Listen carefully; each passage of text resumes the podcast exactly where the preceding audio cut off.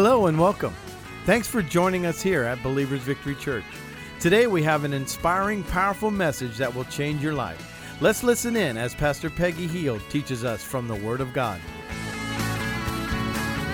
We're uh, we're in a new series called Jump into Faith. We picked this one as a good one. Jump into Faith. I was thinking we could call we could have called it Gains you know, because we're talking about building our faith muscle and bodybuilders, that's what they call when they're building muscle, they call it, they've got gains. And so we could have called it that. So, how many want to have some gains this morning? Want to build your faith muscle up? How many feel like you need to build your faith? Amen? Probably all of us in here today. Because you know what? Your faith is made for your problems. Anybody got problems? Don't look around. You know, don't point at anybody. You know, we all have problems. We all got stuff that's going on, but you know, our faith, that's what our faith is for. Just like the song Selena sang, this is how we fight our battles. Amen.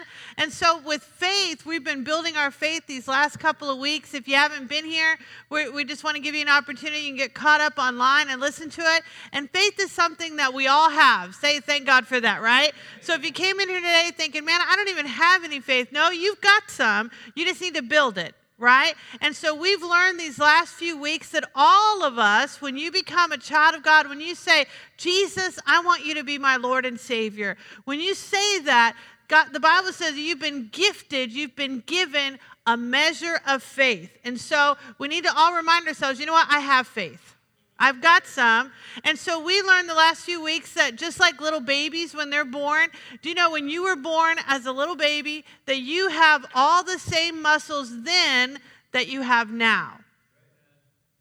You don't, you don't get to go to the doctor. Wouldn't it be great if we could go to the doctor and say, Can I have a few, a few more abs? Could I have a few more biceps? You know, no, because we already have them. Just some people's are more developed than other people's. Or some people's are, are like I like to say, gently covered gently covered by layers of Reese cups and all that kind of good stuff, right? And so we all have those muscles, but we can look at some people, it's very evident when we look at them and say, wow, they've been in the gym or they've been lifting weights, they've been working out because we can see the result. Well, just like we can see that naturally, many times in the Bible, God, when Jesus would give a parable, he would show us something natural to explain something supernatural because then we'd be able to understand it. And so he says our body, you know, our faith, the faith muscle. And so let's look at it like this. Naturally, we can see when somebody works out and they get a good diet and they do all that, we see the result, right? Right? And then when somebody doesn't, we see that result too. we see that result too. The same thing is true with our faith. If we'll get a good diet of, he- of hearing the word and getting good teaching and reading the Bible, a good diet of that, and we work out our faith muscle, guess what? We're going to be able to see it. We're going to be able to see it in our life because when problems come, we're going to be like, you know what? I've got faith for this you know what? I can use my faith for this because it's strong. And so we're building some strong faith. We said that this summer, you know, summer is a time where we kind of like, oh, it's summer. You know, let's uh, let's take our foot off the gas. Let's relax. Let's barbecue. Let's do all that. And all that's great. Amen. If you're having a barbecue, invite me, right? Right? If you have a pool, please invite me. Anybody have a pool in here? I need to get friends with a pool. I need friends with a boat and friends with a pool, right? And so, you know, that's great, but this summer also, let's let's say, you know what, when September comes along, let's say, you know what, I grew in my walk with God this summer. I grew in my walk with God. I got stronger this summer. Amen. And so we're diving into faith. And so today we're going to look at a portion of scripture and it's really two power packed faith things that happen here with Jesus, and they teach us so much. And the title, if you're looking for a title today, it's Faith in, the, in Spite of the Crowd. How many know that the crowd that surrounds you often has no faith? But you know what? You can have faith no matter what crowd you're in. You can have faith no matter who's surrounding you. You know why? Because just like the song, God surrounds me. Amen. And so we're going to look over in Mark chapter 5, verse number 34. Who's ready to learn something today? We're, I'm just going to be teaching all summer long on faith. And so in Mark 5 34, it says this Daughter, your faith has made you well. Go in peace and be healed of your affliction. And so when we look at this, and we're going to just kind of go through this whole story in the Bible, and we're just going to take some principles out, because that's what we're supposed to do with the Word of God. We're supposed to read it, and as we read the Word, it grows my faith. Amen? And when I read it, I can pull the principles out and apply them to my life. If all we do is read the Word, listen, if you're like, man, I'm going to read the Bible, I'm going to read through the whole thing this year, and you're just sitting there like, uh, done. And that's it, you're not going to get much out of it. It'd be better for you to just read a little bit and read it over and over and over again and pull the principles out and ask yourself, how can I apply this to my life? That would be better than just racing through something and wanting to get a check mark off on your task list because that's not going to help you. We need to read the word and we need to apply it to our life because if we don't, it's not going to help us very much, right? And so today we're going to read through this story and we're going to pull out some principles and then we're going to this week, how many going to see how can I apply this to my life? Are you guys awake today? Do you guys have 4th of July hangover? What is going on here today? Amen. Listen, if anybody, we, oh, by the way, 4th of July was amazing. Who was at our 4th of July event? Raise your hand up big. It was amazing. We had so many people come through. We just loved on people. And, and whether you were painting faces, handing out glow sticks, saying hello, or, you know, picking up all the trash that kept piling up everywhere, you were helping. Amen. And you know what we did yesterday in prayer? We took every single name of the people who entered the contest to win a year's worth of pizza, which we want to thank Little Caesars for that. We took every name and we spoke that name and we prayed over every single person.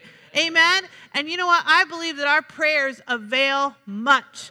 And so we're going to keep doing that. We're not going to we're not going to hassle those people. We're not going to, you know, send them 1 million letters or anything like that cuz you know what's more important than we can do? Pray for them. We may not know their face, but God knows it. And we're going to call their name out and we're going to call their name and speak God's word over them. And I believe that we're going to see great, great things happen in those people's lives. Amen? All right, all right, back to my message here. So who's awake? Just me? Am I the only person awake in here? Holy smokes, help us, Jesus. It's July. Listen, the beach, can wait. You're already here. Uh, you know, I see people, they come to church in the summer, they got their suit on underneath, you know. Praise the Lord, go for it. But while we're here, let's get what God has for us, right? All right, here we go. So the Bible says in Mark 5:34, "Daughter, your faith has made you well. Go in peace and be healed of your affliction. And so we see this, we can see just from this one scripture how important faith is. A lot of times we're waiting for just something else to happen, and Jesus himself said, Your faith, your faith, your faith, not your mama's faith, not your pastor's faith, not Joel Osteen's faith, not Kenneth Hagin's faith, not Kenneth Copeland's faith, or whoever you think has a lot of faith, not their faith. Jesus said, Your faith. And so you better check your faith. You better make sure that you're growing it because you're going to need it. Amen? Especially in the times we live in. And so, in this story, what we're going to look at, we, we're going to see, we're going to get a two for one deal. How many love a two for one deal? We're going to get a two for one deal today. Two stories of faith that are really intertwined and pull and and it's one account, but they're inter- intertwined together, and we can see how both people reacted to the crowd that was around them.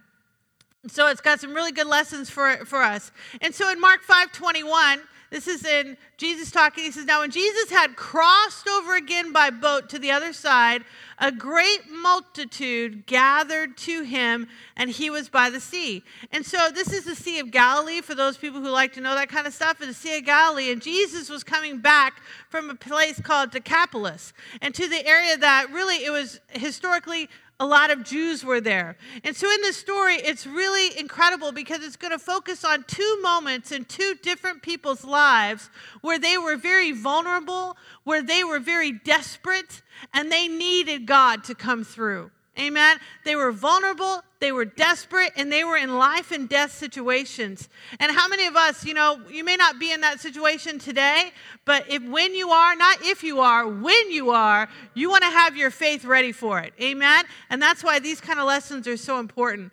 And so when Jesus reached the other side of the lake, we can see through the scripture, when you read it out and all that kind of stuff, that when he gets to the other side, immediately all these people are right on him. They're just boom. And isn't that how it is? A lot of times the enemy will so often, like as soon as you walk through the door, as soon as you feel like you've come through one thing, boom, something else is right there. Anybody know how that that's how it is? It's like you feel like, oh, I'm gonna get a breather. Nope, boom, something else has happened. And that's what's happened here. And so he gets through there, and over in uh, Mark 5 22 and 23, it says, And behold, this is where we're starting to get into that story. And behold, one of the rulers of the synagogue came, Jairus by name. And when he saw him, he fell at his feet and begged him earnestly, saying, My little daughter lies at the point of death. Come and lay your hands on her, that she may be healed, and she will live. So let's just read that again. I just want you to kind of just let this soak in. Let the word soak in. It says, And behold, one of the rulers, somebody say rulers.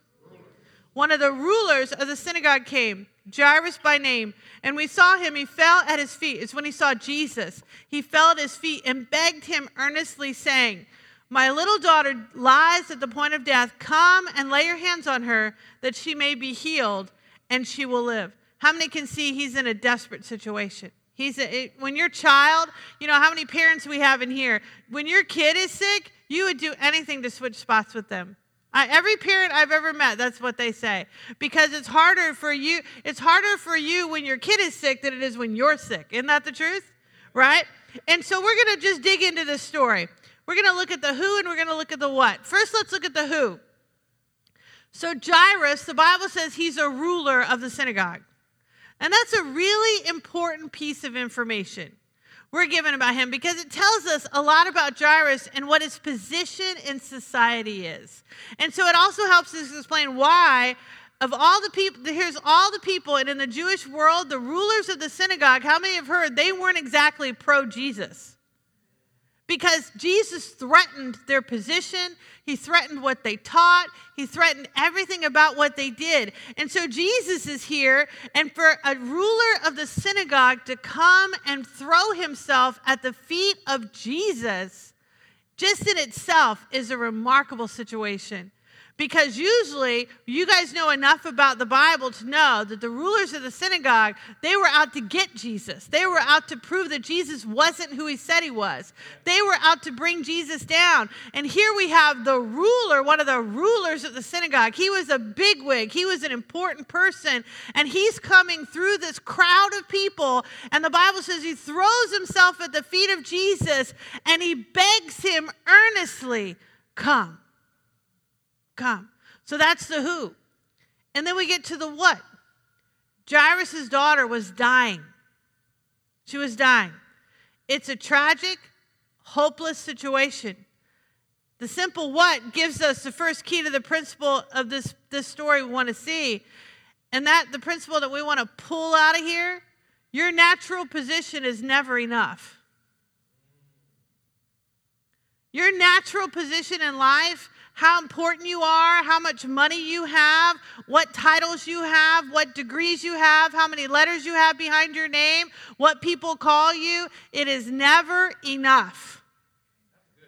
He was a ruler of the synagogue, he was a bigwig.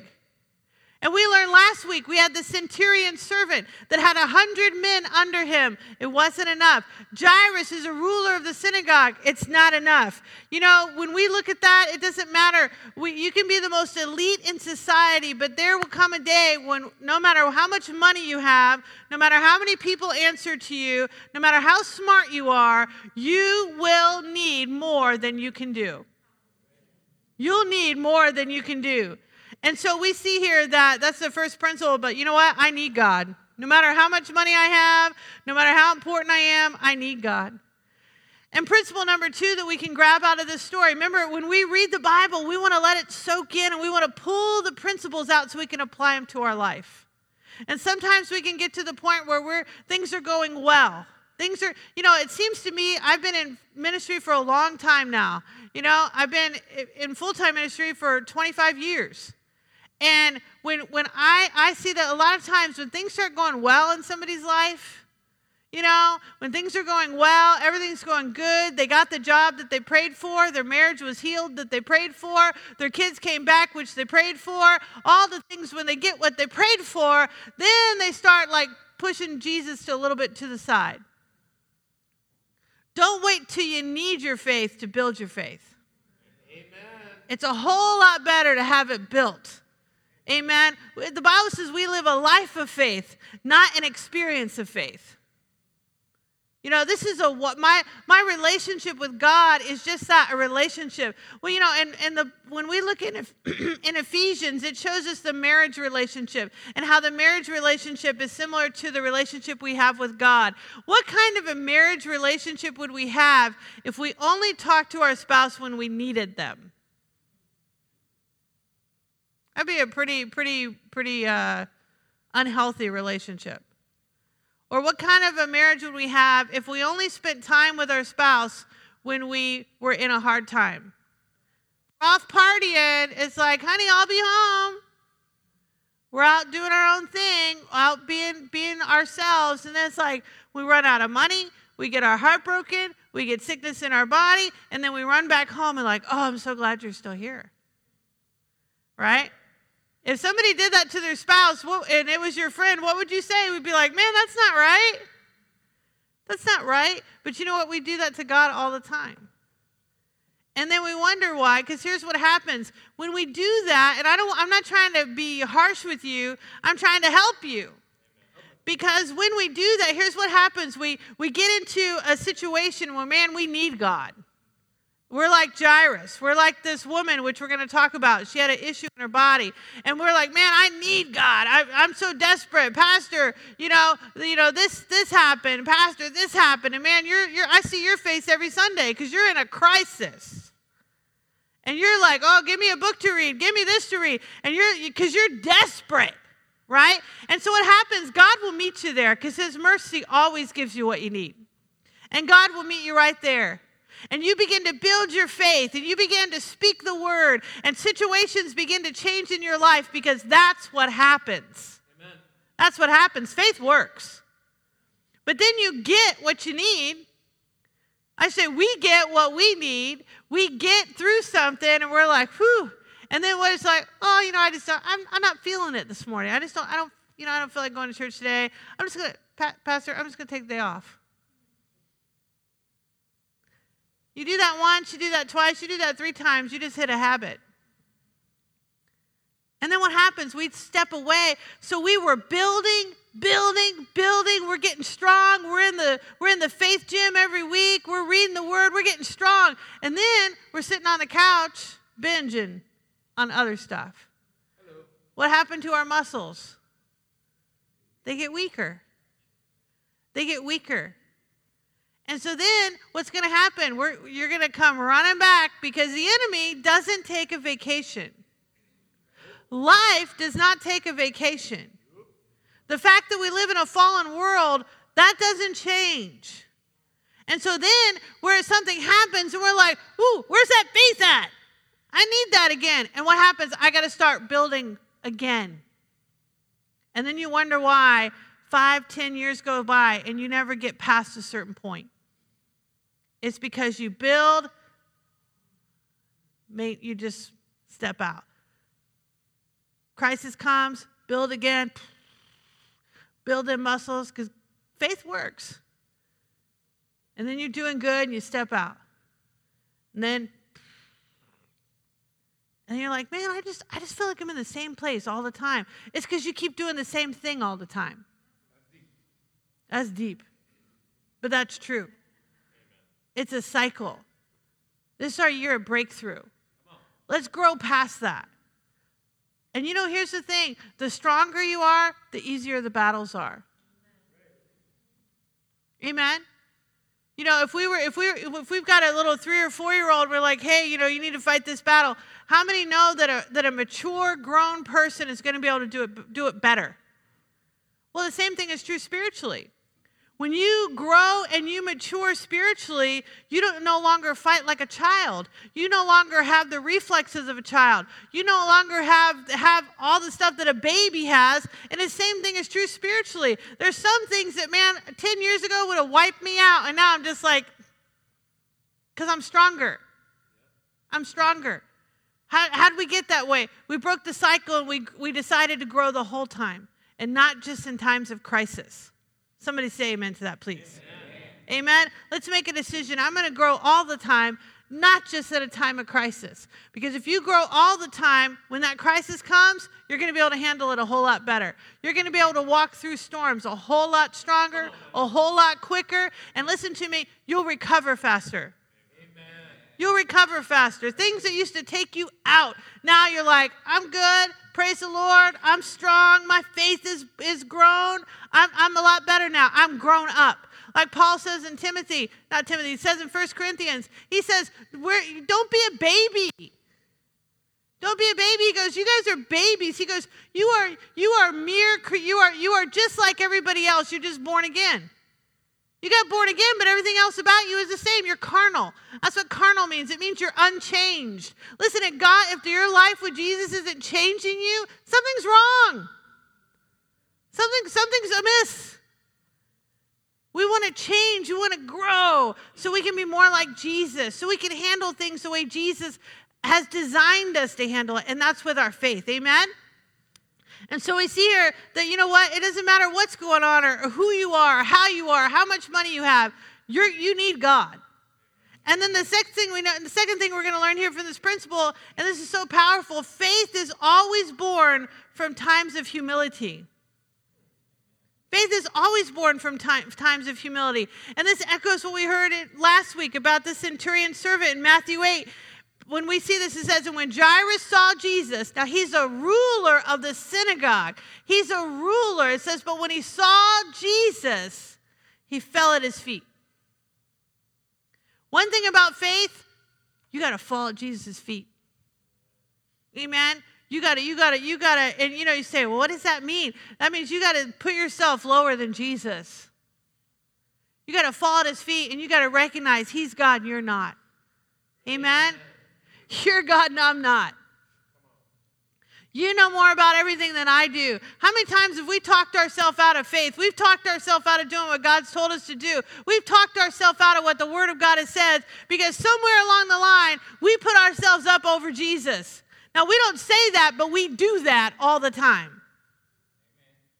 We don't say that kind of stuff, but listen, our actions are speaking a whole lot louder than our words.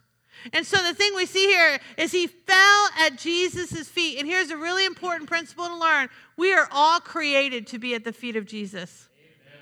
Amen. Every one of us is created to be at the feet of Jesus. That's where we belong.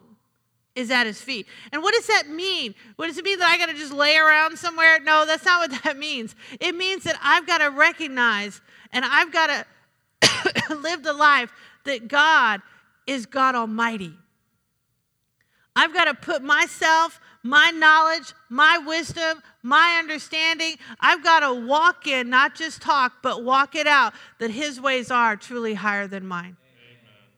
That He's the creator of the universe. That I want to submit myself to Him. And that's what. That's what putting my feet, worshiping Him, and looking to Him as my help. Amen? A lot of times we go to the feet of Jesus, but then we're up again doing it on our own.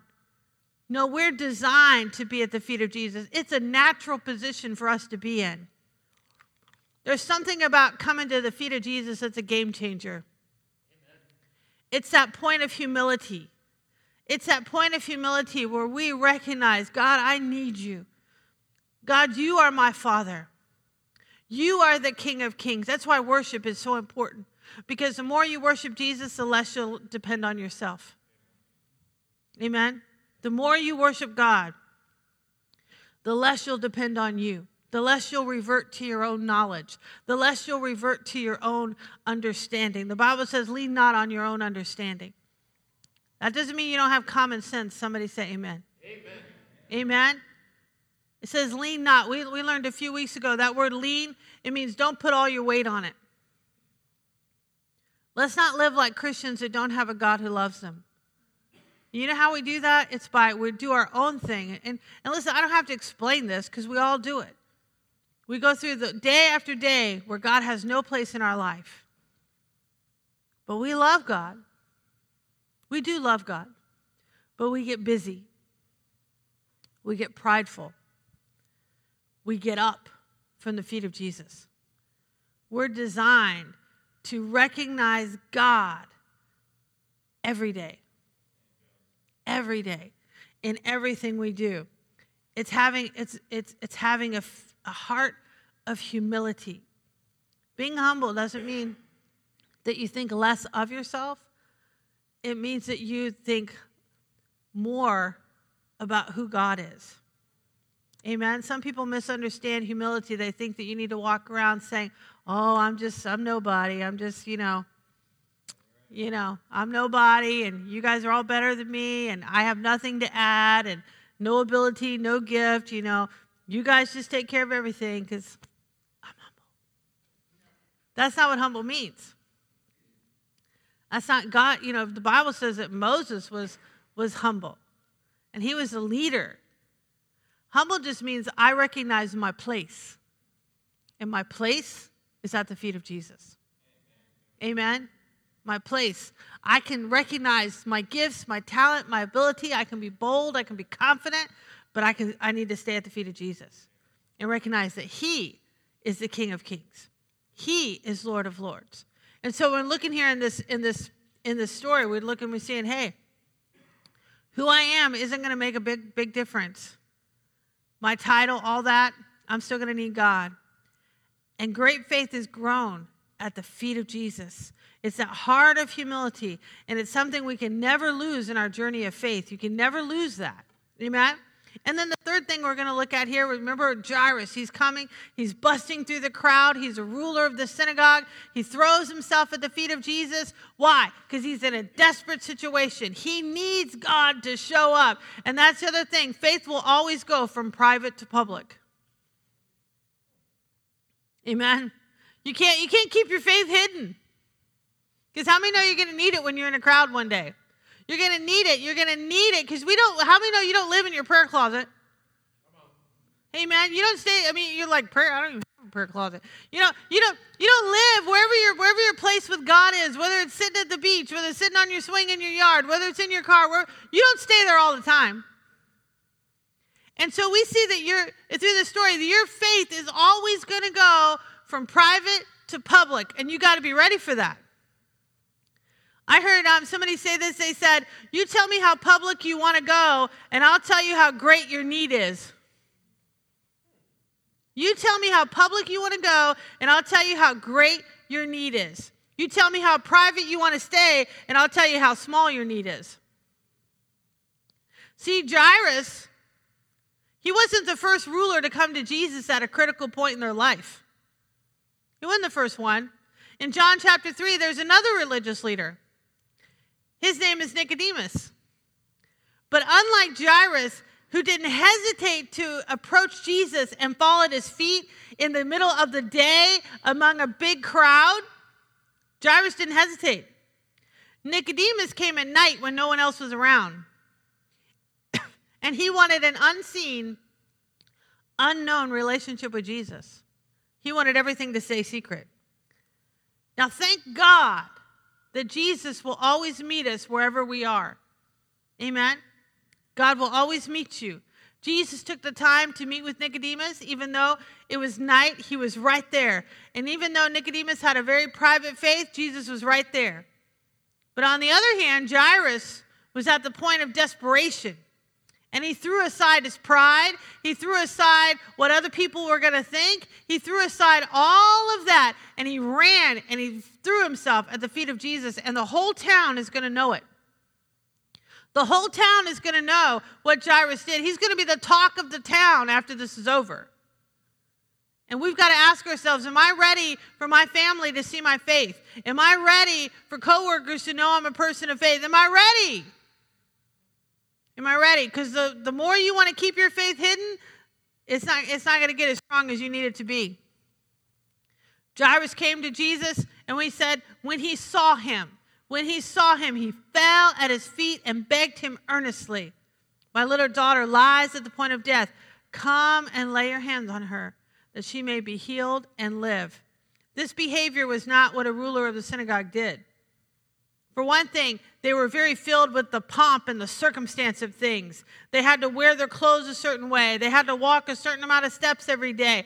They were they were uh, untouchable. It seemed by normal people. They were so they were they were like the closest thing that we would see is like the royal, the royal family. How many know it'd be bizarre for the Queen, Queen of England to run out and throw herself at the feet of someone else? If that happened, wouldn't it be on every news station? Wouldn't it be on every tabloid? Wouldn't everybody be talking about it? Right? If the Queen of England ran out and threw herself at the feet of somebody, it would be all over. We'd be like, what is going on? That's exactly what this is like. But Jairus didn't hesitate. It wasn't the, the appropriate cultural response when a ruler of the synagogue was faced with a problem. Yet the Bible says that Jairus begged. He begged. We got to get to the point where we're going to say, you know what? I'm going to go after Jesus no matter what. Amen. Because the next thing we learn from this story is God will change your culture. God will change your culture. You know, some of us, we, we, how you grew up, your culture is just how you do stuff, right? I remember there's a story of, uh, and it was, um, we read the story, I've told it a few times, but in this family, every year they would make this roast. And through traditions, the recipe was handed down year after year, and, and the people did it. And in the recipe, they would cut the ends off of the roast. And it was, you know, that's how they did it. And family member after family member, and it was delicious, and everybody loved it. And then one day, one of the one of the kids said to the great great grandmother or whoever, like, "Well, why do you cut the ends off?"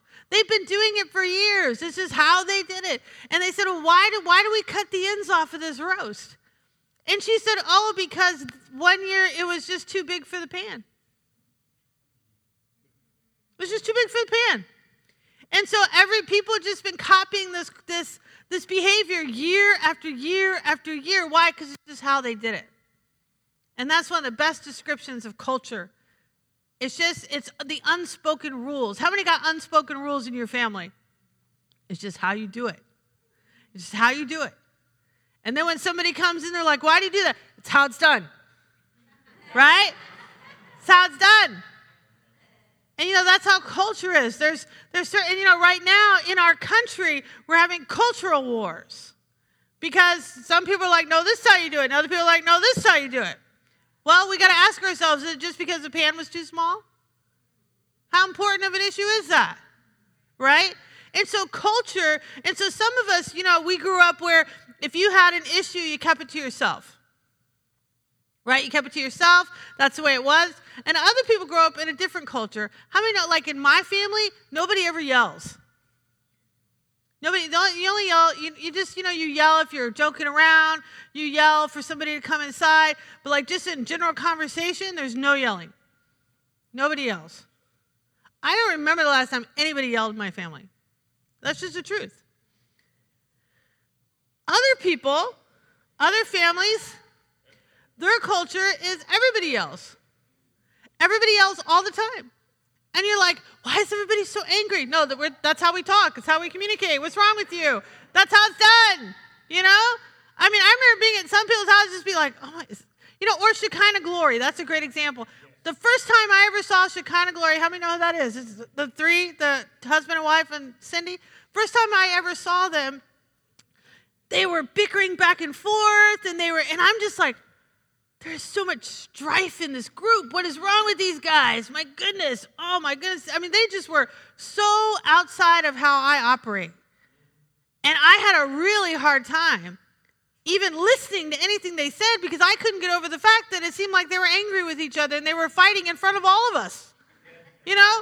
But that's like, you don't do that. And so then I realized no, that's just how they are. That's their culture. And so some of us who grew up and we're like, you keep everything private, you don't tell anybody your problems, you never raise your voice. And then others are like, everybody in the whole family knows everything that's going on with everybody. There are no secrets. Everybody knows everything. Right? Some are like, Pastor Peggy, stop talking about my family. but you know, the thing about it is, is that a lot of times we can't be controlled by our culture. Because sometimes, if you're that private person and you never want to step out and you never want to get out of your comfort zone because that's how you were raised, and you know, my family's a little bit like that, you know, there's a time when you got to throw yourself at the feet of Jesus. There's a time when you got to throw yourself into worship. There's a time where you got to raise your voice and you got to sing a hallelujah. Amen? There's a time because Jairus got out of his culture. He got out of what was appropriate culturally. And he did something completely different. And for the sake of time, the end of the story is his daughter got healed. And a lot of times what we're waiting for, what we're, we're saying, man, I, you know, I need God, I need God. Well, let's pull the principles out of this story and let's ask ourselves, man, is, is it, are you a person of worship? Are you a person of passion towards the things of God? Are you letting how you're raised determine how, well, how you're going to react with God? Amen. Because there's a lot. I, I'll tell you what. I'm a pretty. It doesn't seem like it now because I'm up in front of you. But like just myself, I'm like a pretty reserved person. You know, like I remember when I was a kid, I wanted to get born again so bad, but the thought of raising my hand and walking in front of everybody just was terrifying to me. Terrifying to me. But you know what? I'll never forget the day when I was at the Baptist church and Pastor Roger Murphy was given an altar call, and I had sat through that altar call Sunday after Sunday after Sunday with my heart pounding and thinking, oh, I can't get in front of these people. I'll just die. I can't get in front of these people. But there came a day where I stepped up out of my culture, out of my personality, out of myself. I stepped up and I walked. It was a church very similar to this, and walked down the aisle. And thank God my dad was there. I grabbed his hand and he walked down with me. I'll never forget that day. It changed my life forever. But I had to get out of myself. I had to get out of what I thought. I had to throw myself at the feet of Jesus. Amen. And we learned that from Jairus. Man, especially in worship, you you you can't you life is too hard to sit and say, "Oh, I can't do this." This is how we fight our battles. Hello. Amen. You're missing a piece because of culture, because of how you're raised and how whatever. Faith will take you out of that. Amen. Faith will cause you to talk different than how you were raised. Faith will cause you to act different than how you were raised. But thank God, you know, whenever I start to go back to that, I say, but you know what? Ephesians tell me, I, tells me I've been raised up together with Christ Jesus. My parents raised me, but now I've been raised up with Jesus. Amen? And so let's not let our culture, let's not get like how we've always done things. You know, sometimes people, when it comes to worship, they're like, oh, that's a new song. I don't like that song, or that's not how we've always done things. Listen, sometimes your answer is on the other side of how you've always done things. Amen? Sometimes your answer is right on the other side of how you've always done things. We got to get out. Jairus never did this before, but you know what? It was right outside of it. People are always talking about how bad their problem is, but instead of talking about how bad your problem is, let's ask ourselves how far am I willing to go? How far am I willing to go to get it fixed? How, how bound to culture am I going to be? In Jairus' case, the problem was bad enough that he was absolutely willing to defy his personal culture. When Jairus speaks to Jesus, he says, Come and lay your hands on her that she may be healed and she will live. He isn't whispering this. He's in a crowd of people. He's not whispering it because he threw it, he went down at the feet of Jesus. And if you're at somebody's feet, and they're standing up, you've got to yell for them to hear you. He's yelling because he's desperate. And you know what? It worked. It worked. I'll tell you, some of the biggest breakthroughs I've ever had in my life is when I've stepped outside of what was comfortable. Amen? In a moment of great need, private faith isn't going to cut it. It's not going to cut it. Considering the influence that Jairus had on this town And for him to do that was an amazing thing. The people around him knew him, they knew his status, and yet here's Jairus in the middle of the street on his knees. Why? It's humility. Humility. Don't let pride keep you from what God has for you. Faith eventually is, has to come from that humble heart. That humble heart says that it's God is who I need. And the, the last thing, we'll, we're going to finish this not next week, but the week after. God responds to faith. If you hear anything I say today, hear that. God responds to faith. He does not respond to tears. He does not respond to need. He responds to faith. You say, well, why is that? That's how, that's how it is. That's how it is. Because you know what? In verse number 24, Mark 5 24, so Jesus went with him. Do you think there's an entire crowd of people there? You don't think anybody else had a need? So Jesus went with him. We say, why does why does some things happen to some people and not to other people? God responds to faith. The Bible says it's impossible to please God without faith. The Bible says in Hebrews, for he who comes to him must believe, who knows this, that he is, and he is a rewarder of those who diligently seek him. God responds to faith. That's what God responds to. And so when we're, we're saying, well, I'm so, I need this, I need this so bad. God responds to faith. The Bible says, You have not because you ask not. Amen. We, we gotta do we gotta do our part. Hebrews 11, 6. But without faith, you want to know where that's at? Without faith, it's impossible to please him. For he who comes to God must believe. What does that sound like? sounds like faith. That he is. He is what? He is everything you need. He is the answer to every question. He is the healer of every wound. He is the provider of every need. He is. Amen. Just just like when he said, "Tell him I am."